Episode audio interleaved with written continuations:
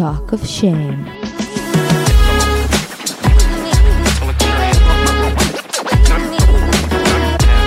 היי, קוראים לי טל זולטי ואתם מאזינים ל-Talk of Shame. בואו נדבר ללא בושה על דייטים, מערכות יחסים, סקס, מגדר, או בקיצור, כל מה שבאמת מעניין. יהיה מצחיק ומעמיק, בואו נתחיל. שלום, מה קורה? מה נשמע? מה העניינים? את מי הבאתי לכם היום? אתם לא תאמינו, סתם. אה, חברה, ציפיות, ציפיות. ציפיות, build-up, build-up, build-up, build-up. בין החברות הכי הכי טובות שלי בעולם, חברות ככה גיל עשר אפשר להגיד, משהו כזה. התחלנו בעשר. לא, כן. האמת שחשוב לי, אני לא רציתי שתגידי את זה, כי פחדתי מה... שיחשבו את הפרוטקציות שקיבלתי את מקומי, כי אני חברה טובה. רק פרוטקציות. רק רק פרוטקציות. אני קצת התחננתי. אני קצת התחננתי להגיע לפה. זה לא נכון. בקיצור, לא אמרתי מי פה בכלל שמפטפטת כבר. השחקנית, המוכשרת, היוצרת, הרב כישורית, רב אה, מרחבית, רב עיסוקית, אה, מפיקה גם בחסד, אה, פופ-אפית, מה עוד אני אגיד עלייך? פטפטנית? מעצבת תלבושות, וואו, יש הרבה. הרבה. אביב כרמי! יואו. איך עובר יומך בינתיים? וואו. החזרה הזאת שנקראת חזרה לשגרה. גם, למה שהיא לא? באמת חזרה. מישהו כתב על זה נורא נורא יפה, שמי רוצה לחזור לשגרה? למה כאילו זה הפך למשהו שאנשים נאחזים בו? מי רוצה שגרה? זה דבר אפור ומשעמם וכולנו התבכיינו עליו. וגם הלחזור, עברה שנה, למה רוצים לחזור? זה כזה חדש. מתקדמים הוא- לשגרה. כן, וחוזרים לחיים, חוזרים לחיים. חוזרים לחיים, נכון? וזה לא היה אותו דבר אם לא הייתה יוצאת השמש. נכון, איזה כיף שיצאה השמש. זה כאילו פתאום אתה לא מרגיש את ה... את הלחצים ואת הפחדים ואת הזה, יש שמש, זה חופשה. כשיורדת השמש אז אה, המוח מתחיל לעבוד והשעון דופק והבנק לוחץ ושעון ביולוגי וגיל. אפרופו שעון ביולוגי, את אמרת לי כן. לא הקפאתי ביציות. לא, לא על הביציות. אה, שנייה לפני שהתחלנו להקליט, כן. אמרת לי משהו על גיל 30, ואמרת לי, אה, רגע, שנייה, אני אגיד את זה כבר שנקליט. השארת אותי במתח. השארתי אותך במתח. אני אה, פיתחתי תיאוריה חדשה על אה, גיל 30. מהמם. אה, היא עוד לא, אני לא כל כך טובה במספרים, אז זה לא באמת שהלכתי ובדקתי והכל, זה יותר שלי עם עצמי בהקשבה ל- לסביבה. אבל חשבתי על זה שעד ממש מה, חמש שנים אפילו, גיל 30 היה כבר גיל ההתברגנות. אנשים בני 30 כבר היו מתברגנים, הם היו כבר נשואים, ילדים, עבודה 9 עד 5, שזה לא מה שקורה עכשיו. טרנינג, את יודעת, אה, כזה גומיות שיער. הוא הפחד הכי גדול שלי, זה באמת הפחד הכי גדול שלי, סליחה מכל אלה שיש להם, אבל זה ארון כתר במרפסת, שדוחפים אליו מלא מלא דברים. היה לי כזה בדירה הקודמת. זה לא, זה כאילו כשאני אגיע לשם, ארון כתר במרפסת. אני כבר היום מבינה את העניין של מסתובבים נעלי אני. חושבת שאני יודעת מה ה reference שלך. יש מצב שהיא תשמע את הפרק, זה מאוד ספציפי. יש שם פחד, זה כאילו... אם היום מרפסת היא, ה... היא הלב של הבית, היא המקום שיושבים ושותים ומעשנים ומדברים והשם ישמור אולי גם מתמזמזים ומקום שמח. אז ברגע שזה הופך להיות המחסן מהיום עם הכתר, שלא מנקים. עם המנגל. לא המנגל זה דווקא טוב כי הוא לב. אבל כש... כשהמרפסת הופכת להיות המחסן זה סימן שאנחנו כבר בס... זהו אנחנו בשלב של הסוף קודם כל, זה שיש מרפסת זה כבר מבחינתי. ניצחת קצת בחיים. אני חושבת שאחרי הקורונה, מי שאין לו מרפסת, גג, חלון, אז... אה, לא חלון, אני אומרת לך חלון, אז כנראה אתה ממש הפסדת בחיים. תראי, אנחנו עדיין מדברים מתוך מדינת תל אביב, כל דבר שיש לך זה ערך מוסף, זה להגיד תודה. שהמים יורדים בשירותים, אז אה, כן, לא, גג ומקום לנשום, מקום... אה, אוקיי, והיום גיל 30, אז- אז מה? אז- פעם זה היה הסימן הזה, מגיל 30, אם הגעת לגיל יש לך 30, ארון כתר במרפסת.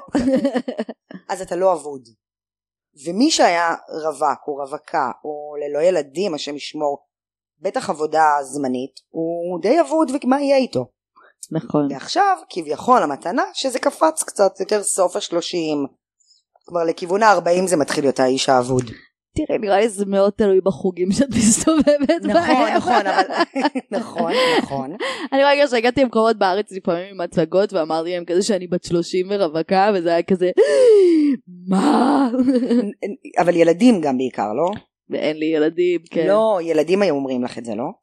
כן, נכון. אבל ילדים, ברגע שאת אומרת להם שאת בת 25, את בן אדם כל כך גדול בעיניהם. נכון. החייל הוא, הוא, הוא מבוגר. נכון. לא, זה נכון שבתל אביב פחות... אה, אני לא יודעת אם גם בפריפריה זה ככה תכלס. אני חושבת שגם שם זה טיפה, אז, אז לא בגילאי השלושים כבר אה, אמצע, אבל גם סוף העשרים, אתה כאילו טיפה, טיפה התמתענו ב- בגישה הזאת, נכון, במרוץ הזה. נכון.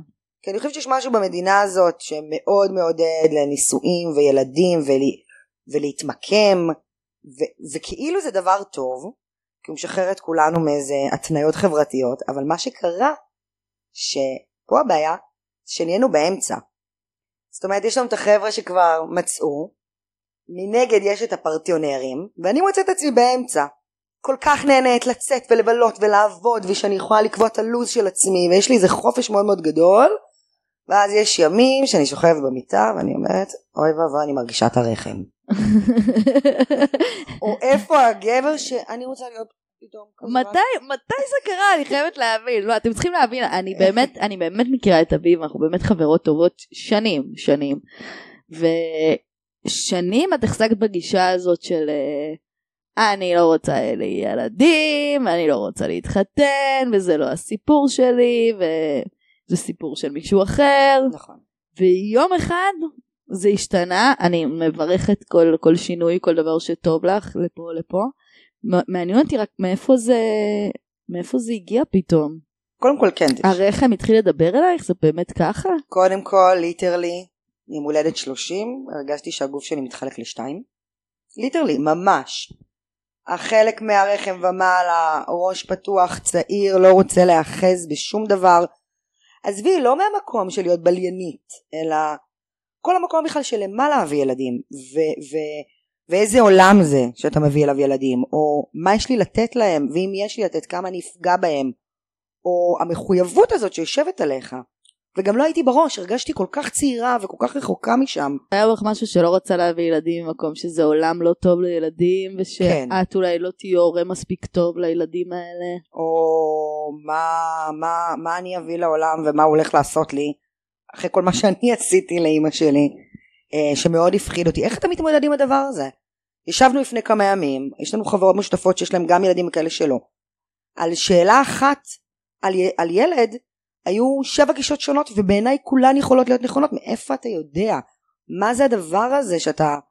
וכן, אני אז מודה... אני חושבת, כאילו, כן, קטונתי, אני לא הורה ולא משהו כזה, אבל אני באמת חושבת שאין גם גישה נכונה, ואין גם גישה שתוציא את הילד ללא פגע. לא משנה איזה בחירה חינוכית את עושה בחיים שלך לילדים, לילדים שיהיו לך, את נותנת להם משהו ואת לוקחת מהם משהו. את, את, את מוסיפה להם משהו ואת פוגעת בהם באיזשהו אספקט. אין אף ילד שגדל עם אפס מטענים על ההורים שלו, גם אם ההורים שלו היו נשואים באושר, מצב סוציו-אקונומי גבוה ונתנו לו את כל החוגים בעולם, אז למה? אז תמיד, תמיד יהיה משהו שתתני ומשהו שתיקחי לילד. לא רוצה לקבל את זה, לא רוצה, לא יכולה. המחשבה הזאת... אבל זה גם לא טוב לגדל ילד שגדל באיזה צמר גפן, באמת אני חושבת, שכלום לא פגע בו וצריך לחסוך ממנו כל כאב או פגיעה או, או חסך כלשהו, אז, אז הוא יגיע לעולם ומה? ברור, זה גם פגיעה. זה גם. זה לא גם, לו- זה, ברור. זה לא להכין אותו לחיים. אז עצרתי ואמרתי, אני חושבת שזה גדול עליי ולא נכון לי, וכן אני מודה. אני גם קצת אוהבת להתמרד בזרם, וכל מה שכולם אומרים כן, אני אגיד לא. זה ככה, תמיד היה. אני קודם כל אגיד לא, אני אעשה שרירים, ואז אני אמצא את האמת הפנימית שלי. אבל משהו בך איפשהו ידע שזה ישתנה יום אחד? עמוק בפנים. ידע שזה קצת שריר או קצת... אה... לא, לא באותו זמן. זה היה ממש, אה, אוקיי, אז הסיפור שהתחיל בכלל את כל זה, היה לדעתי יום הולדת 29 של טל יקירתי פה. שלי? לא מכירה את הסיפור? לא? לא אנחנו. אה, אנחנו חבורה מהבית, חבורה מאוד מאוד מאוד אקלקטית ומיוחדת, ששורדת שנים, שגם דרך אגב נוצרה מתוך איזה, כן איזה גם מקום של למרוד, נכון, חבורה של בנות שרצו למרוד במוסכמות, נכון. שהיה להם את העולם שלהם מאוד לא מה שהיה נהוג בזמנו של חבורת בנות חמודה ומתוקה, רצינו שישמעו אותנו בכל מקום וכל מה שהחברה אמרה כן אנחנו אמרנו לא עשינו בדיוק אה, נכון. פשוט כנראה לי זה נשאר וכולכן התבגרתם והגענו כל כמה זמן בימי הולדת אה, אנחנו נפגשות ועשינו אה, מיני מסיבת גג כיפית כזאת מסיבת מרפסת אה, אצל שירנסקי. נכון וכולנו אה, בעפופות מעשן ואלכוהול וכיף ושמש ופתאום עולה שיחה על ילדים וחברותיי מי שעוד לא הייתה אם עד אז זה כאילו התחלק היה ברור מי תהיה אם ומי לא תהיה אם או מי לא קרובה לזה. לא רוצה לשאול איפה הקמתם אותי. את היית בצד שלי. אלה כמה שעוד לא מעט שם. אמונה באופטימיות. לא, איתי, בכיף, בלעוף על עצמנו, בלחיות החיים, מי נמצא שם בכלל? בנות 29, רוצות קריירה, לחיות, מי רוצה את הכתר במרפסת? ואז, שתי בנות מהחבורה, שלא נאמר את שמן, דיברו על הרצון להביא ילדים. אני נחנקתי. אני פשוט הרגשתי שהייתה אה, ועדה של החבורה ולא הוזמנתי לפגישה, שהחליטו שמשנים גישה. עכשיו, אם הייתי בפגישה הזאת, אז אולי הייתי מתחילה גם לחשוב אחרת, אבל אתן פתאום זורקות לאוויר משהו, מאוד מדברות, על, מדברות ממש על המוכנות שלכן, ואני, זה הייתה כאילו בגידה בדרך חיים שלנו, וממש אני הלכתי עם זה בלב, לא, לא מספיק דיברתי על זה, כי לא הבנתי, לא הבנתי איך זה יכול להיות שאתן נמצאות שם. וגם גם הייתה לי ביקורת על זה, כן, אתן מוכנות לילדים, על מה אתן מדברות? איפה, איפה אתן ואיפה זה? ואני חושבת שאיפשהו שהתחלתי להרגיש, אני לא יכולה להסביר, זה כמו להרגיש אה, רעב או חרמנות, הרגשתי את הבטן שלי זזה. ועד היום אני פשוט נמצאת, התחלנו בזה שיש לי איזה תיאוריה, אני פשוט חושבת שיש איזה משהו בלהיות באמצע הזה, שהוא לא פה ולא פה. שאתה קם לימים שמצד אחד החופש הוא, הוא הדבר המדהים וההגשמה העצמית אל מול הקרקע והבסיס שאתה צריך, שהם סופר מערערים. ואז הדיאלוגים מסביבך הם כל כך... אה, יש את מי שמקנא בי על החופש, ויש את מי שמזכיר לי שלא יזיק לי, או כדאי לי לחשוב קדימה. ופתאום הדבר הזה, אני חושבת שהוא המשבר גיל 30 שמדברים עליו. ואת מרגישה שאת חותרת לשם עכשיו? מה, אם אני עושה משהו בשביל זה? לא, אפילו מבחינת התכווננות, שאת באיזה מקום שחותר ל- להתמסד, להקים, להקים משפחה, למצוא את אה, אב ילדייך. מאוד קשה לי עם ההגדרות האלה. ההגדרות האלה ישר שולחות אותי שוב להסתכלות מאוד מיושנת על, אה, על התפקיד של אישה. אני כן חושבת שאני עברתי תהליכים אה, מאוד מהמורדת ומהמוחצנות והפתיחות המינית כלפי חוץ, כן? אה, שנים הרעפתי ביטחון מאוד מאוד מאוד גבוה סביב זה. ואני חושבת שבאמת היום שאני לומדת ומנסה להכיר את ההבדל בין מיניות למיניות בריאה וכל הדיאלוג הזה אני מבינה כמה כל ההתנהגות הזאת נב- נבטה מהתניות חברתיות ומאיזה רצון לשחק במגרש של הגדולים ולהוכיח שאני לא פחות מאף גבר ומיניות זה דבר מדהים אבל זה היה מאוד קיצוני ל- ל- להוכיח לא הבנתי את זה אז אני חושבת שזה היה גם אולי איזה מקום שרצית להגן על עצמך דרכו. כלומר שאם אני אקח על עצמי, אני מדברת על גילאים יותר צעירים, כן?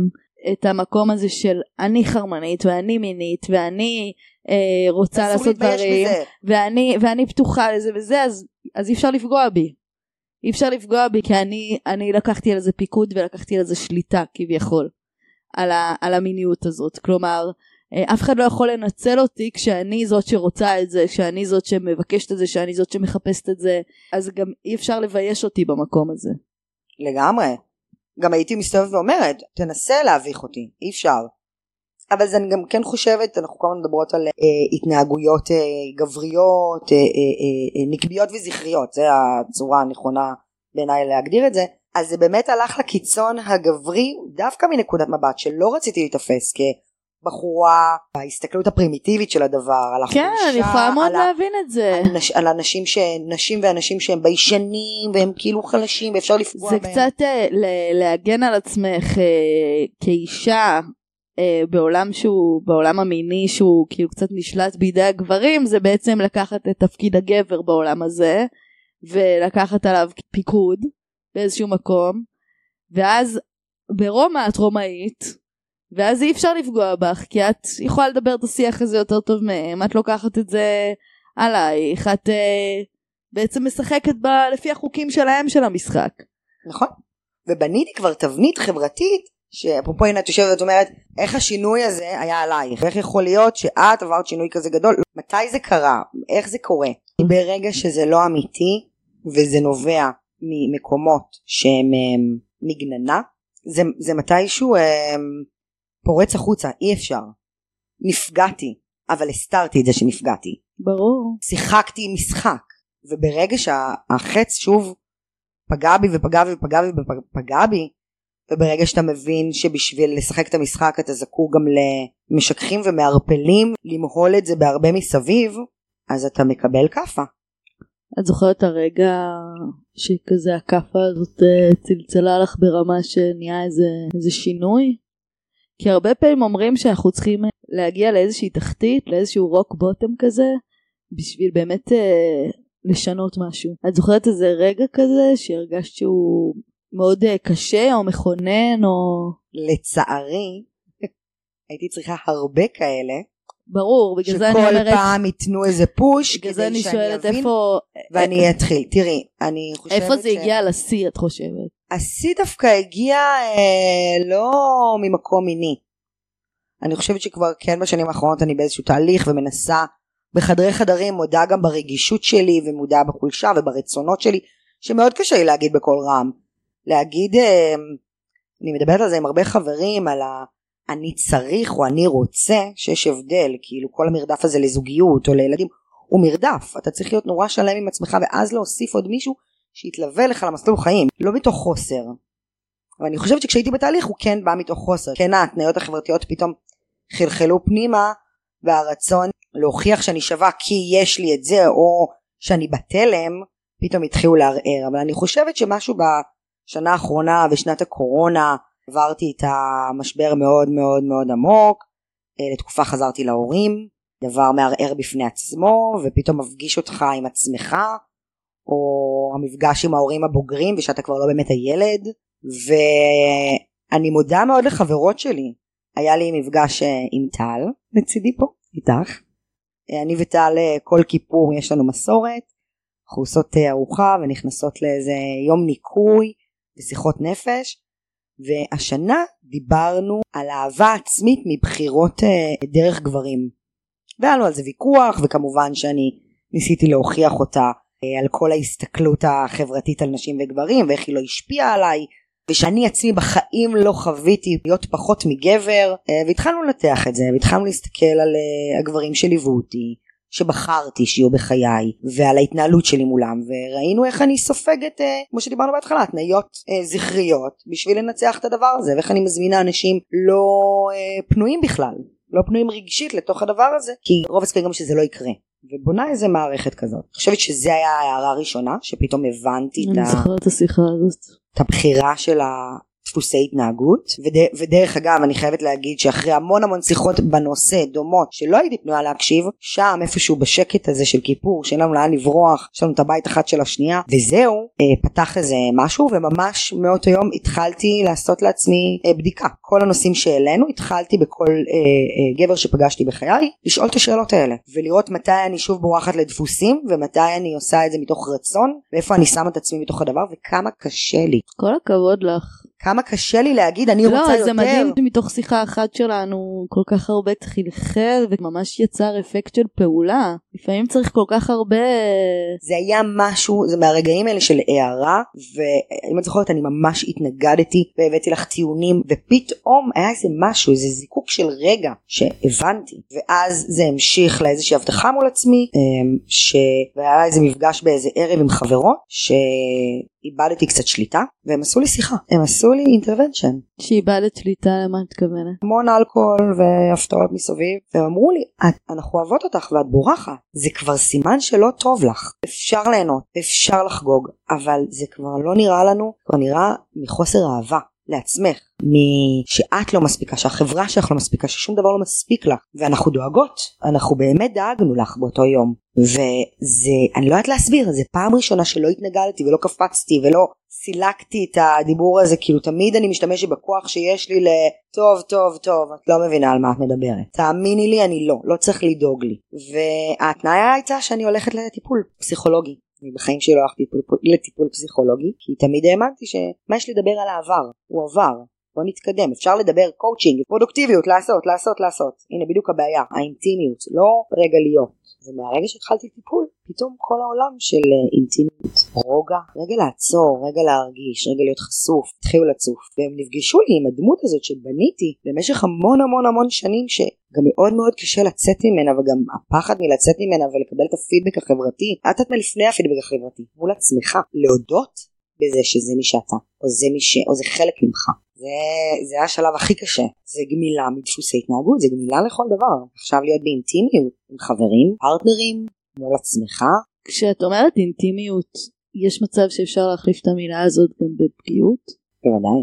אני חושבת שלהחליף אני חושבת שאינטימיות מכילה בתוכה פגיעות כי כל כך זה להיות חשוף. עכשיו ברור שכמו בכל תהליך מהרגע שנפתחתי לזה אז זה עד הסוף אז מחברים ועד פרטנרים שפגשו אותי בתהליך הזה הם קיבלו אותי על 7,000 גם לפני שהם שאלו כבר הדמעות נזלו הכל. כנראה היה שם הרבה שהיה צריך להתנקז אחרי כל השנים האלה. כן, אני צחקתי על זה, אמרתי לפסיכולוגית שלי, את לא תתאמצי להוציא ממני. את עוד לא תתקרבי עם האצבע, זה כבר שפריץ מכל כיוון. וממש מצאתי את עצמי, את אותו תהליך נגיד משווה עכשיו על אנשים שאני רציתי להכיר. אמרת באמת מקודם שהתחלת לבוא עם איזה שאלות לאנשים שאת מכירה בשביל לראות אם זה, אם זה בא מתוך הדפוסים שלך או אם זה איזה היכרות עכשיו שהיא משהו חדש. ומעניין אותי מה זה השאלות האלה. קודם כל אני חושבת ויש ל... אנחנו הרבה עושים את זה גם דיברתי דיברת על זה כבר בפודקאסט, זה עלה עם כמה אנשים, אנחנו הרבה משלימים. החיבור הזה גם בעולם של תמונה וכמה מילים ואתה כבר מדמיין את הבן אדם ואתה כבר מחליט מה הוא ומי הוא ומה האנרגיה שאתה מקבל ממנו. והרבה פעמים אתה נורא רוצה או שהבן אדם הזה נותן לך איזושהי אנרגיה כמו שתחושה מאוד מאוד סקסית או תחושה שאתה נורא יפה או נורא שווה שזה מערפל את מה שקיים. ואני מנסה רגע לעצור ולהגיד קודם כל מה באנרגיה הזו בכלל מעניין אותי? האם זה שוב בשביל להרים לי? או שבאמת מעניין אותי רגע הדיאלוג עם הבן אדם? כי דיאלוג עם הבן אדם גם אומר שיהיה לי כנראה יותר מעניין איתו או לפחות פתוח וכנה מינית. אין מה לעשות זה חלק מהדבר. ברגע שאתה פתוח עם בן אדם. לא אומר שיהיה לי כיף אבל כן יהיה את המקום הזה. אני חושבת שהתחלתי לשים את כל הרעש והצלצולים, גם שהאנשים סביבי היו עושים, בצד, ורגע להסתכל ולהגיד, כן, הבן אדם הזה כרגע יכול לתת לך את מה שאתה רוצה. שוב, לא אמרתי שאני יושבת עכשיו ואומרת, אב ילדיי, בגלל זה אני גם לא אוהבת את הביטוי. כלומר. קצת שינית את הדיאלוג מאיך אני הופכת להיות מה שהוא צריך, לאיך הוא הופך להיות, האם הוא מה שאני צריכה? כן. כלומר, הדיאלוג שיותר מתרכז בצרכים שלך מאשר בצרכים שלו. קודם כל, בכלל להעיז להגיד אני מסתכלת עליו אני זוכרת שהייתי אומרת לחברות שלי בגילאי 20 פלוס מה את חושבת על עתיד איתו? את בת 20 ומשהו מה את כבר רצה? אני לא חושבת אני חושבת שלבוא בגישה של האם הוא אוהב ילדיי זה לא נכון כי שוב אני מביאה אותו בשביל שיענה על צורך אחר. Mm-hmm. האם זה בן אדם שמעניין אותי לנהל איתו בכלל איזושהי תקשורת? אני שם וזה מלמד אותי משהו, זה מרגש אותי, זה, זה מחכים אותי, נעים לי בתוך הדבר הזה, ויש לי עוד דרך מאוד ארוכה. נורא קל לי לברוח מהאינטימיות הזאת, זה דורש המון, זה מאוד מפחיד, אבל הפסקתי לפחד שלא יהיה, כאילו היה לי לפעמים איזו תחושת שואה כזאת. שאני חושב על הגל ואני חוגגת ואני נהנית אז עוד ועוד ועוד ואתה לא יודע מתי יהיה פעם הבאה. את מדברת עם גברים כאילו? כן. בקטע של מה? של סקס? גם בקטע של סקס, גם בקטע של פלירטוטים, ואם כבר אז כבר נפתחה הצ'קרה אז עד הסוף, כאילו. כי אולי מחר נמות, כי אולי, כן, זה הגבר האחרון שנפגוש. ואם עכשיו תהיה תקופת צנע ולא יהיה לי זמן, וכאילו ממש חושבת כבר עסקי, כאילו, אתה אומר, אז את צוברת. יש לי חודש עמוס. אתה צוברת פלירטוטים לכל השנה. שיהיה לי אנשים בשביל, כאילו. שיענו לי על איזה צורך כזה, אם אני אצטרך, אם יהיה לי איזה לבד יום אחד. שדרך אגב זה מה שאנחנו דיברנו עליו שכל התחושה הזאת שלפעמים אה, להיפגש עם בן אדם כדי למלא חלל שזה משהו שהתחלתי לשים לב זה אחת השאלות באמת שאני מנסה לשים לגבול. מותר לפעמים להרגיש לבד בלילה מותר להרגיש רגע לבד בחיים זה בסדר. ואם לא אז ת... ואם אתה רוצה להילחם אז תעבוד בשביל זה. אבל הבריחה לזה ללילות כאלה היא לא באמת ממלאה את החסר היא ממלאה איזשהו צורך כאן ועכשיו. יותר מזה היא חושבת שכל הדברים האלה את יודעת זה יכול להיות סקס זה יכול להיות אלכוהול זה יכול להיות סמים וזה יכול להיות אה, סוכר כל אחד והבריחה שלו קניות אני חושבת שזה אולי נותן לנו תחושה מקהה או נעימה לרגע אבל היא לא באמת כמו שאת אומרת היא לא באמת פותרת את הבור הזה להפך היא רק פוערת אותו יותר היא פלסטר היא רק- לאותו רגע. היא פלסטר על נמק אז הפלסטר לא עוזר. היא אפילו לא הייתי אומרת פלסטר הייתי אומרת היא משכך כאבים. אבל היא לא פותרת את הבעיה היא לא פותרת את ה... והדרך היחידה לפתור את הבעיה זה באמת לא לפתור כי זה לא עניין של לפתור זה באמת פשוט להסכים להרגיש את הדברים האלה. להסכים להרגיש רגשות לא נעימים להסכים להרגיש תחושות מפחידות להסכים להרגיש רגע קטנים להסכים להרגיש רגע לבד להסכים להרגיש מה שלא מרגישים להסכים להרגיש את זה. כל עוד לא נסכים להרגיש את זה אז לא רק שזה לא ייעלם זה יגדל ואנחנו רק כאילו מטשטשים את זה לרגע אבל מגדילים את זה. פעם מישהו. בסיני אמר לי זה כמו כל פעם שאת לוקחת שחטה זה כמו שאת דוחפת את הבעיות והן גדלות. דוחפת אותן ממך והן גדלות והן גדלות והן גדלות. במקום שנייה להסכים למפגש הזה רגע. טוב את מציגה את זה כאילו זה שנייה לקח- לרדת למטה לקנות קרטיב. זה לא שנייה זה מפחיד זה מאוד מפחיד. אבל זה הרבה פחות מפחיד ממה שאנחנו מדמיינים את זה כשאנחנו נמנעים מזה. תראי הרגש הזה שאנחנו כל כך פוחדים לפגוש קודם כל מסתתרים בו אוצרות מסתתרים בו תשובות מסתתר בו מסתתר בו אנחנו הילד שבנו שמבקש תשומת לב רגע הוא נמצא שם הוא הפצע הזה עכשיו אני לא אומרת זה לא קל המפגש הזה הוא כן מתגמל והוא כן יותר קל ממה שאנחנו מדמיינים שהוא יהיה כשאנחנו מרחיקים אותו מאיתנו. אני מסכימה איתך. אני פשוט לא רוצה למכור משהו שהוא לא אמיתי. אני יכולה להגיד רק על עצמי. ברגע שאתה לא מרשה לך את- הדבר הזה במשך כל כך הרבה זמן ויותר מזה אני אגיד לך אני יודעת שאני חברה מאוד טובה ומכילה והכל אבל יש לי גם רק כמי שיש לה ביקורת לחולשה. וברגע שאתה פוגש את עצמך במקור הזה זה מפחיד. אני זוכרת שהייתה לי שיחה עם אה, כמה אנשים אפילו על זה שהתנצלתי והתביישתי בזה שהראיתי חולשה ובדקתי אם זה בסדר מבחינתם שאני כל כך חלשה כרגע. אני חושבת שהשבירה הזאת זה נורא אני נבהלתי מזה. קודם כל נבהלתי מזה שאפשר להרגיש ככה. ואז יש שלב זה ממש כמו שלבי פרידה יש שלב- שלבי אבל יש שלבים של התמודדויות עם עצמך שאתה חייב לעבור את כולם. אתה נבהל מזה אתה עודף את זה. ברגע ש... ואז יש לך את ה... עוד לפני קבלה יש את הלהביט בעצמך ולהגיד וואלה יש בי את הצדדים האלה ואני לא אוהבת אותם. אני לא בטוחה גם שאפשר להעלים אותם לגמרי ו- והרגש של ה... באמת לקבל את החוסר מושלמות שלך ולדעת לבקש בתוך זה עזרה. מלא דברים שאני שונאת. את יודעת מה אני חושבת שיכול להקל על זה? מה שמעתי שאמרת עכשיו שבעיניי זה מה שיוצר את האתגר במפגש הזה? זאת אומרת אני רואה את החלקים האלה שבי שהם אה, קטנים חלשים אה, מכוערים וואטאבר ואני לא אוהבת אותם ואני דוחה אותם. אני לא אוהבת אותם. עכשיו אני לא אוהבת אותם הזה זה משהו שבא לי להתעכב עליו. כי לקבל את עצמנו באמת זה להגיד אוקיי אני מרגישה עכשיו חלשה אני מרגישה קטנה אני מרגישה חסרת יכולת אני מרגישה פוחדת ואני מחבקת את עצמי על התחושות האלה. אני לא מנסה להרגיש יותר טוב אני לא מנסה לעודד את עצמי אני לא מנסה להגיד לעצמי שאני לא התחושות האלה אני לא לא אוהבת את עצמי בגלל שיש בי את התחושות האלה אני לא לא מקבלת את עצמי בגלל שיש בי את התחושות האלה אלא אני רק מתבוננת בהם ונותנת להם זכות לשבת סביב השולחן כי גם הם חלק ממי שאני וגם להם יש מקום פה וגם להם מגיעה אהבה. גם לחלקים כביכול מכוערים חלשים כי רק ברגע שאני אתן להם אור ייתן להם אהבה ייתן להם מקום הם לא כל כך יצרבו הם לא כל כך ידפקו על הדלת כל כך חזק. כי אני אומרת אוקיי אני אנושית אני לא מושלמת אין מושלם. המושלמות שלי היא בלאהוב את עצמי עם הדברים האלה לקבל את עצמי עם הדברים האלה לתת לעצמי להרגיש ככה. את יודעת אה, בבודהיזם אומרים הניטשה הכל עובר הכל עובר אבל מה לא עובר מה ששמים עליו סכר ולא נותנים לו לעבור. אז הוא נתקע הוא נתקע ונוצר לחץ של מים שלא יכולים לעבור את הסכר הזה כי אני לא נותנת להם מקום. אם אני שנייה פותחת את הסכר ונותנת לזרם לזרום אז גם הם יזרמו. אז אני ארגיש לבד, אני ארגיש קטנה, אני ארגיש חסרת יכולת, אני ארגיש מה שאני לא מרגישה, כל אחד ברגשות שלו, תחושות הקשים שלו שהוא מנסה לעצור ולשים בסכר ולא לתת להם לעבור. אם אני אתן להם לעבור ואני לא אביט עליהם באיזושהי שיפוטיות, אז אני אוהב את עצמי באמת, אז אני אקבל את עצמי באמת, כי מה זה הרגשות האלה בסוף? זה הילדה הקטנה שאני, שמרגישה שאמרו לה, או קיבלה רושם, או קיבלה שיעור, שהיא לא מספיק באיזשהו מקום. ואז כל פעם שהיא נתקלת בלא מספיק כזה, היא חייבת להדוף אותו. או להעניש את עצמה עליו, לתת לעצמה עונש על זה שיש בה את הדבר הזה. אין ספק שאני בצד המעניש. וזה מקום, אבל זה, זה לא מקום שמבריא, את מבינה? המקום שמבריא זה ההורות הפנימית הזאת שאומרת, אני אוהבת את עצמי עם זה שאני קטנה, אני אוהבת את עצמי עם זה שאני מרגישה חלשה. תראי, קודם כל הייתי, היה לי חשוב לעצור רגע, ו...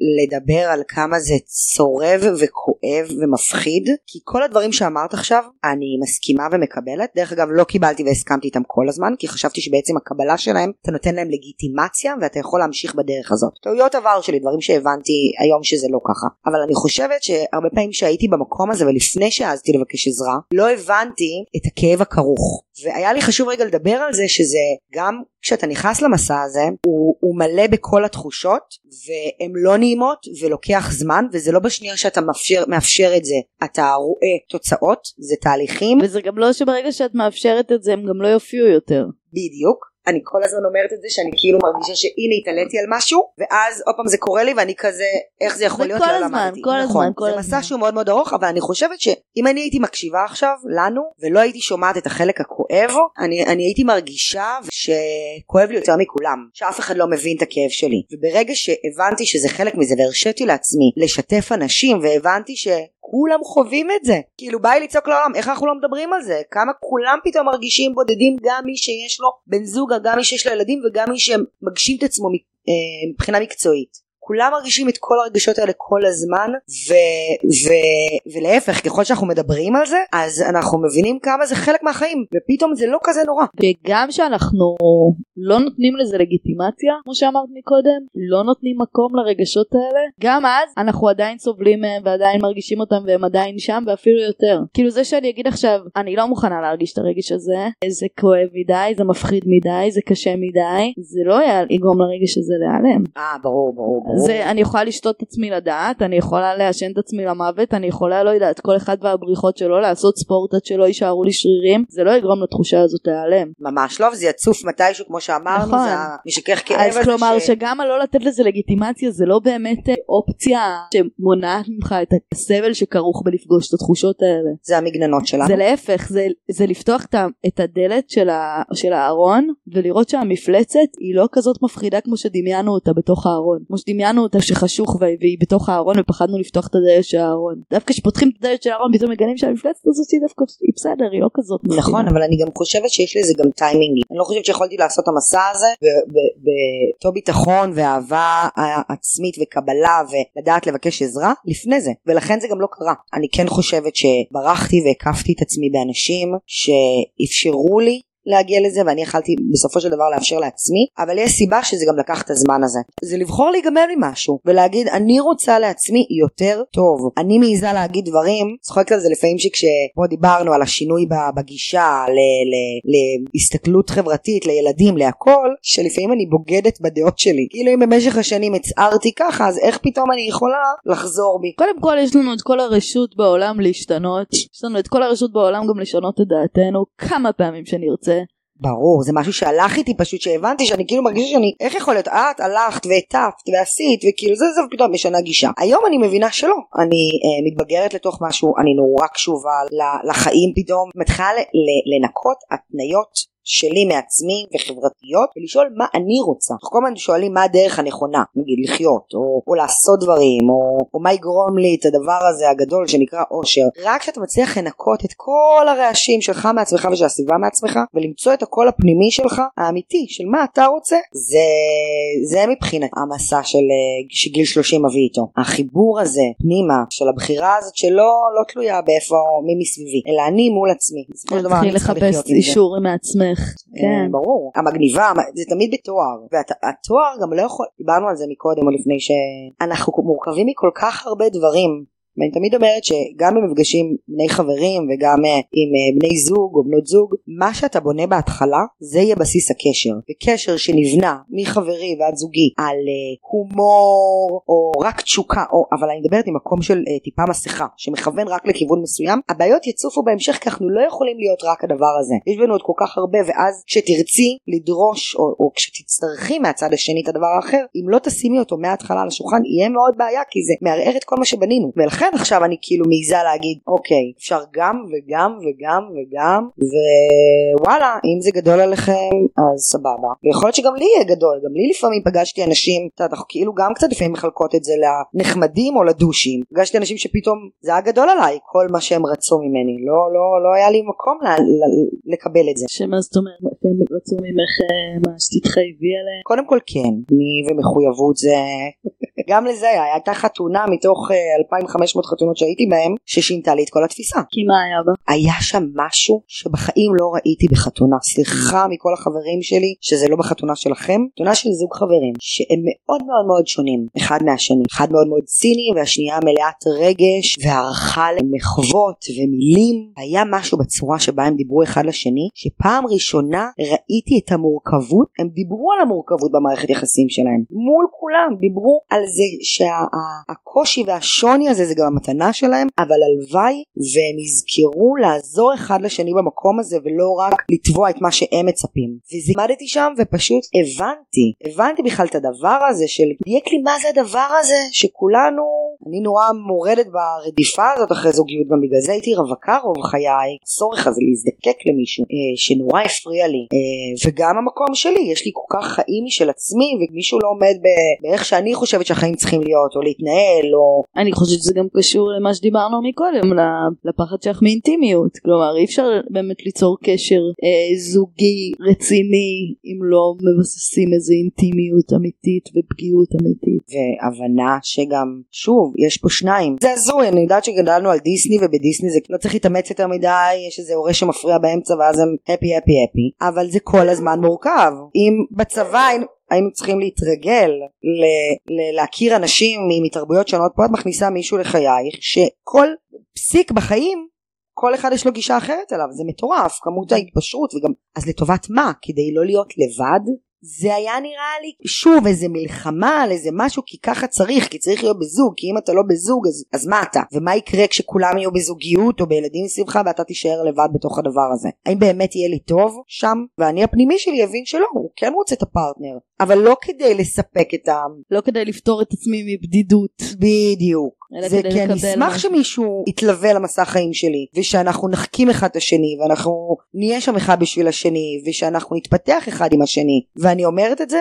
ואני עדיין לא פועלת ככה. זה, בסדר, זה... זה, מה זה לא פועלת ככה? זה תהליך, זה, אני, אני חושבת שאת כן אה, עושה צעדים מאוד משמעותיים בדרך למקום הזה שאת רוצה להגיע אליו בסוף. אף אחד, גם אני לא שם עדיין, גם אני לא שם, גם אני עוד באיזה שאיפה וחתירה ושתי צעדים קדימה צעד אחורה, כלומר הרגרסיות האלה הם כל הזמן קורות והדפוסים שלנו זה לא שפותרים אותם יום אחד ואז הם נעלמים. הדפוסים שלנו הם הדפוסים שלנו. כל שאלה זה מה הדיאלוג שלנו מול הדפוסים שלנו. כמה אנחנו משחררים להם וכמה אנחנו מרסנים אותם או מנסים לעבוד עליהם או מנסים לשנות את התפיסות שעומדות מאחוריהם אבל uh, לעבור איזה שינוי ועכשיו אני בן אדם אחר זה בעיניי שאיפה לא ריאלית. אני תמיד אותו בן אדם עם אותם מנגנונים שפועלים בו ו- ודוחפים אותו וכאלה אבל איך שאני מגיבה לכוחות האלה שפועלים בי. מה שאני בוחרת לעשות איתם, הדיאלוג שאני מנהלת מולם, הוא משתנה. הוא משתנה. נכון. עצם המודעות אליהם, זה כבר מה שמשנה. עצם העובדה שאת רואה אותם ואת אומרת, וואלה, עכשיו אני, אני נמשכת לשם כי זה נוגע לי בנקודה הזאת. זה בעיניי זה, זה כבר זה משנה את הכל. הכי מרגשים שאתה כאילו פתאום באיזה הערה עם עצמך ואתה מזהה. וגם הרבה פעמים אנחנו מזהים את זה בדיעבד. נכון. הרבה פעמים אני יכולה להיות כבר אחרי הטעות ואז להסתכל אחורה ולהגיד אה פה ופה ופה ופה כבר יכולתי לראות את זה מגיע. פה ופה כבר יכולתי לזהות שאני פועלת מהמקום הזה. לפעמים קשה לראות את זה בלייב ברור. וגם לזה צריך להיות באיזה אהבה וסליחה ו- והבנה עצמית כזאת. אני חושבת שזה גם המתנות לדוגמה בזה ש... להחליף פרטנרים ו- ולהכיר הרבה אנשים וזה, זה גם להסתכל אחורה ופתאום אני יכולה להגיד לך שבזוגיות uh, שלי הייתי uh, בטוחה שאני הבת זוג המושלמת. המושלמת? איזה כיף להיות איתי. אני מאפשרת קודם כל מדהים מא- כן, כן, אבל בזכיחות. מה זאת אומרת? אני מתנה. כל גבר רוצה אישה כל כך מאפשרת, כל כך פתוחה. אבל עם עצמך, באמת היית כל כך מאפשרת וכל כך פתוחה? או, ש... או נוח. או שהשתקת דברים שחשובים לך כדי להיות המאפשרת והפתוחה? לא, לא, לא, לא, לא, מה שהיה לי נוח. איפה שבדרך כלל בני ובנות זוג נתפסים כיותר קנאים ולא מאפשרים חופש פיזי, ממש אה, חופש יומיומי, והקנאה הזאת והמרדף לכמה כל אחד נותן לשני, אבל באמת לא היית שם, או שלא רצית להצטייר שאת שם? מבינה מה אני שואלת? אז, אז אני חושבת שהיום אני, אני מנתחת את זה ואני אומרת הייתי שם כי זה היה שהיה לי נוח אבל במלא דברים אחרים לא באמת כי בסופו של דבר אה, נבנתה דמות שסביבה אני הכתבתי פתאום אני מסתכלת אחורה עושה עם עצמי חשבון נפש ומגלה כמה אני הכתבתי את הזוגיות בדרך שלי וכאילו היה לי בן אדם לצידי שאפשר את זה כנראה שלא הייתה לו ברירה אחרת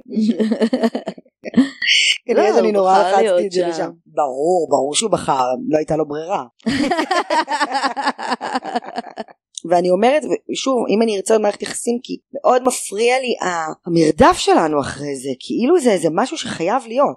יש את האמרה הזאת למצוא את האחד, למצוא את האחת. לא. אז בא לי להגיד שזה אנחנו, ואני חושבת שבאמת כמו שאמרנו מתוך המקום הזה, שאני האחת, שמצאתי את האחת, ברור שזה חשוב וצריך להוסיף עוד בן אדם איתנו לדרך, סך הכל אנחנו גם חיות של להקה, ואינטימיות, תשוקה, אהבה זה צורך בסיסי בעיניי, זה צורך הכי קדמוני שיש לנו, אבל אני חושבת שהוא פשוט צריך לבוא מבחירה, ולא ולא מלהשלים אותנו. בדיוק. נכון. צריך לבחור בזה. שוב, לא כי זה מה שכולם עושים, ולא כי לא, יש איזה סדר, את יודעת, אה, אה, מסיימים תיכון, אה, צבא, טיול כן, שנתי, כן, חתונה כן, ילדים. כן. לעצור ולשאול, גם על ילדים. רק לעצור, אני משתגעת מזה, דבר כל כך גדול. בואו נעצור רגע ונשאל מה בתוך הדבר הזה.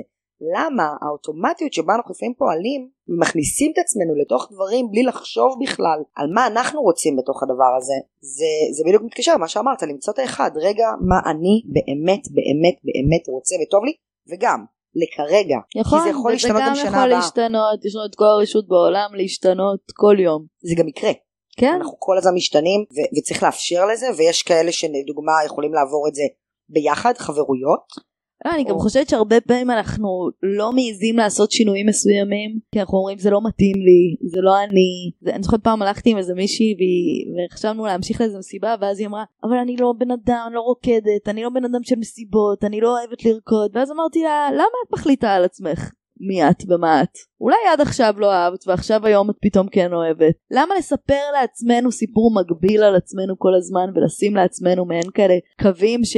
שתוחמים אותנו זה כמו שמציירים סביב אה, סביב אה, עכבר אה, בטוש. עיגול והוא לא והוא לא יוצא מהעיגול הזה והרי הקו הזה שציירנו הוא, הוא לא באמת קו שאתה שם לעצמך בדיוק האמונות מגבילות שאנחנו שמים לעצמנו בקואוצ'ינג זה נקרא סימני קריאה. עכשיו זה גם יכול להיות, סימן קריאה גם הוא כביכול להיות חיובי. אני בסדר, הכל טוב, נקודה. אבל גם ב... אני לא יודע לבשל, אני אה, לא טוב במערכות יחסים, ואז אם פתאום כמו שאמרת היא תרקוד, ויהיה לה כיף לרקוד, ומה זה אומר עליה? בתור אנשים אנחנו מאוד נאחזים בהגדרות בהגדרות עצמיות בהגדרות של האני ההגדרות שיבדילו אותי שיעשו אותי אינדיבידואל שיאחדו אותי שיסבירו לי את עצמי ואת הקיום שלי. עכשיו אני יכולה להבין את הצורך הזה זה צורך מאוד בסיסי אבל אני אומרת בוא נרשה לעצמנו גם לשחרר מההחלטות האלה ולהגיד על עצמנו שאנחנו אנחנו המון דברים. אנחנו המון המון דברים. אנחנו המון דברים אנחנו יכולים להיות דברים שלא חשבנו שאנחנו יכולים להיות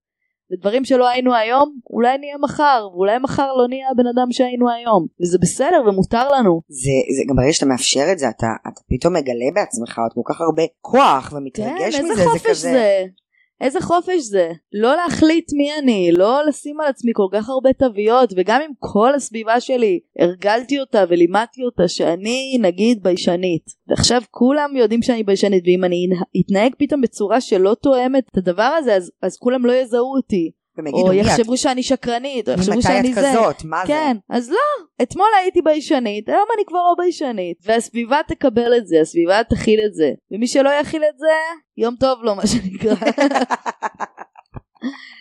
משפט לסיכום, אבובי, לפני שנעבור לפינה. אה, לאפשר לעצמך לא לפחד מלגלות דברים חדשים על עצמך ולאסוף את האנשים הטובים סביבך ולשתף אותם ולעוף וללמוד את זה ולאהוב את זה. אמן. איימן!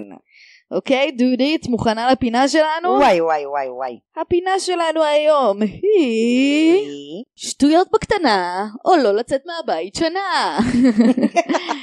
אני ביקשתי מאנשים אה, ברשת את הפדיחות שלהם, גם מהמאזינים, הם כתבו לי ואני ואת נחליט האם זה שטויות בקטנה או לא לצאת מהבית שנה. את רוצה לספר על איזה פדיחה שלך לפני שמתחילים או... מעניין כל מה שעלה לי זה פדיחות עלייך.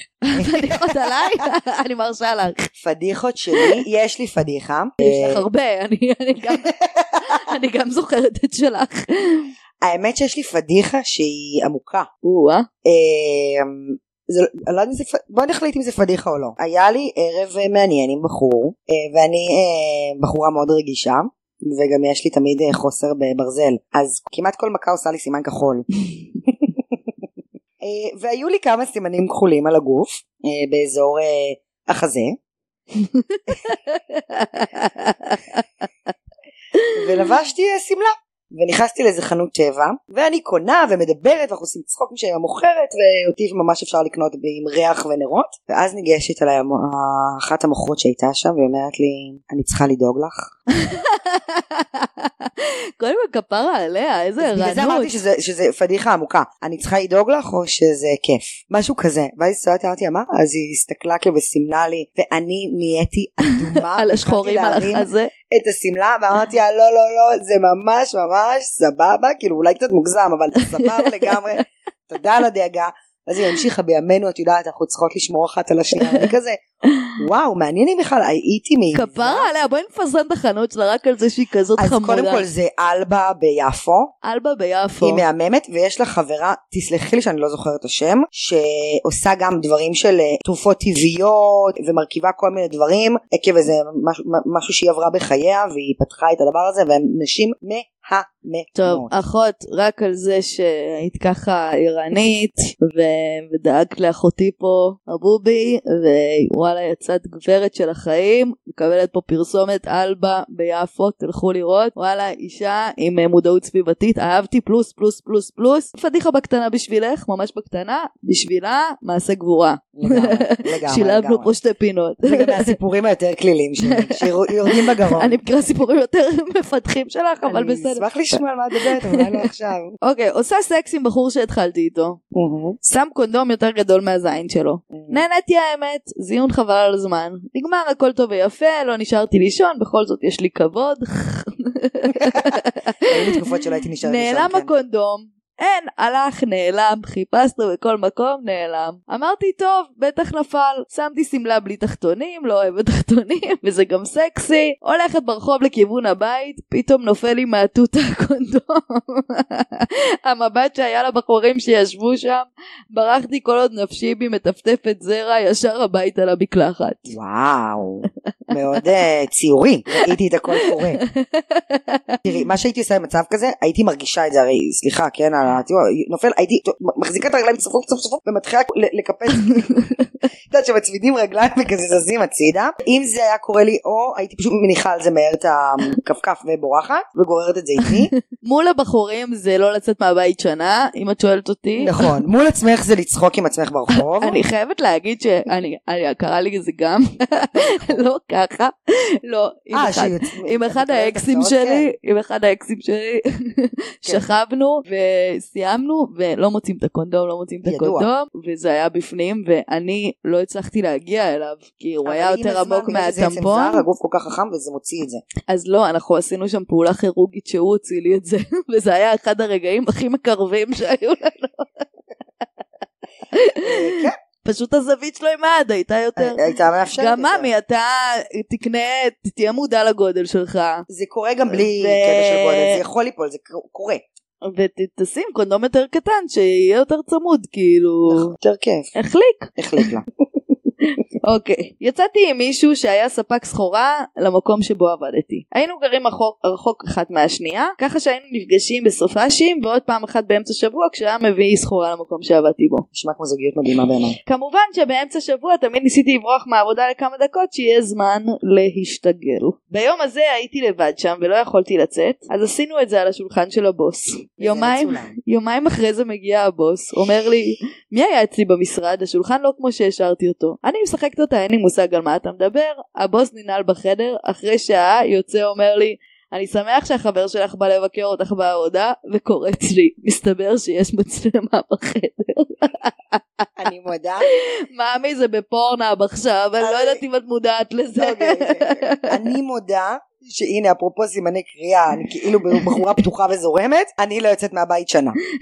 לא יוצאת מהבית שנה אני פולניה בדברים האלה אוי ואבוי עושה עושה ושלא ידעו וואו וואו לא. לא לצאת מהבית שלה גם להחליף עבודה. אין- אני אני חושב שגם הייתי. מתפטרת אין כאילו הייתי אומרת לו ברור. אני מתנצלת אני אארוז את חפציי ואני אלך אפילו לא צריך להגיש מכתב התפטרות זה כאילו יש מצב אובי. שגם הייתי הייתי מתחילה לתרץ שיש לי בעיות בזוגיות וזה היה גם קחי בחשבון שעכשיו. הבוס שלך מאונן עלייך לפחות שלוש ארבע פעמים לסרט הזה הסרט הזה לא יימחק הוא לא את מבינה יימחק שלא חשבתי נגיד על זה? אני לא חושבת- אני כאילו אומרת, באמת הוא יסתכל וייהנה מזה עכשיו? ברור שהוא יסתכל ויענה אני מזה את לא פגשת. גברים בחיים שלך לא הבנתי לא להגדיר, לא לתחם גברים, אנחנו דיברנו על יש זה. מצב שגם אני הייתי מאוננת לסרטון כזה אני לא, אני... את מקבלת סרטון חובבנים ישר מהמשרד שלך ישר לתוך המצלמה הפרטית שלך הוא גם יחלוק את זה עם חברים אם את שואלת אני. כבר הייתי רוצה ללמוד מזה, מה הם עושים אחרת?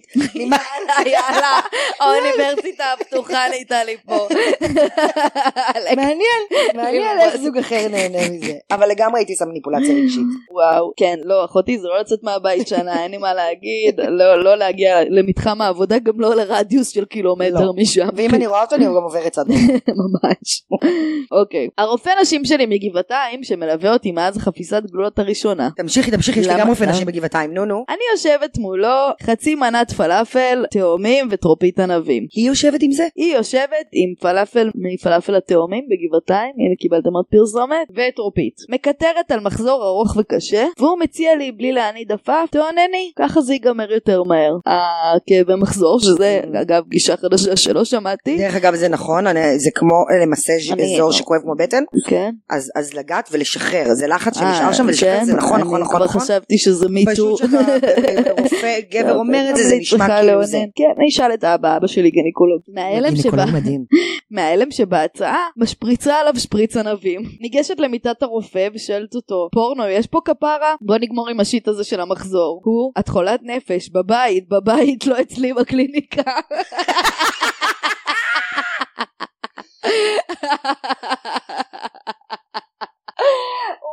וואו יש פה כל כך הרבה דברים. קודם כל זה רעיון לפינה חדשה. נפגשים עם הטרדה או לא גינקולוג. הטרדה. יש לי כמה כאלה על גינקולוג, יש לי סיפורים מדהימים.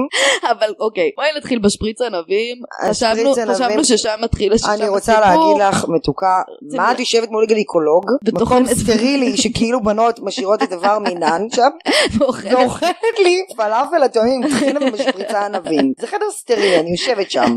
קודם כל א' כל השפריץ ענבים זה בקטנה זה אל תקרא, זה עונש שלך. אבל לעלות לו על הכיסא ולבקש פורנו כדי לאונן לו בקליניקה זה כבר תראי, זה אה, בבית לא לא לצאת מהבית שנה. זה לא להחליף גינקולוג זה טמטום. זה כאילו חוסר הבנת הנשמע. חוסר הבנת הנשמע פר אקסלנס. אה, מפלרטטת עם הרופא נשים שלך? אני לא הבנתי. ואם הוא היה עושה לך הפוכה גם, בדיחות כאלה, זה לא מתאים. את שוברת את כל מה שאנחנו בונות שנים. הוא גם התחיל עם התאונני הזה אבל מה מה חשבת שבאמת הוא מתכוון תאונני כאן ועכשיו תראי, לא, זה כבר זה בעיה שיא אחרת שאנחנו הולכות לרופא נשים גברים ואנחנו. לא מבינות שיש דיאלוגים על דברים כאלה. כמו שאמרתי לרופא, לא יודעת, תבדוק, ריח, זה, זה, לא יודעת, דברים שצריך לבדוק. אז הוא אמר, אין שום בעיה, יש לך אחלה ריח. ונהייתי אדומה, כי כאילו לא הבנתי, אתה מריח לי שאתה, אני לא מבינה מה זה. כן. אוי טוב הבובי oh my god, זה נגמר. נגמר אני מבטלת את הפסיכולוגית, איך היה לך? היה לך. כיף? היה מאוד כיף שהיית פה. אני ממש, אה, מתי פעם הבאה? אני מתרגשת, תהיה, תהיה פעם הבאה, מה את חושבת? אני חושבת שאני אהיה קול של דור, כמו שהנה אומרת בבנות. אני חושבת שאת קול של דור כבר של? עכשיו, קול של דור. צרוד. כן, אבל הוא צרוד שנים, זה לא... צרוד סקסי. נולדתי איתו נורא נמוך, פשוט. תספרי לחבר'ה פה אם הם רוצים לראות אותך, לעקוב אחרייך. אה. קודם כל אביב שחקנית בחסד, אני, אני מודה שיש לי אינסטגרם, אבל הוא לא... הוא מתחיל קצת. הוא נעצר, כל פעם שיש לי פתאום משהו להגיד, אז זה פרץ כזה של. מלא פוסטים, חוכמה, וכשאני לא מרגישה את זה אז לא בא לי להעלות סתם תמונה שלי בביקיני. אה, אני מרגישה איזה ביקורת פה. לא, לא, על- אני לפעמים, אני כבדה בדברים האלה, לא, אני צריכה להגיד משהו חכם. כן. ראית כמה זמן לקח לי לבוא לפודקאסט? אבל יצא בסוף אינטליגנטי. טל צחקה עליי שאמרתי, אבל אני רוצה להיות אינטליגנטית. יש לי כל כך הרבה דברים להגיד, אבל לפעמים אני מתפזרת. ושוב, זה לא מאמרים, זה כזה מין... תכתבו לי אם אתם חושבים שהיה אינטליגנטי.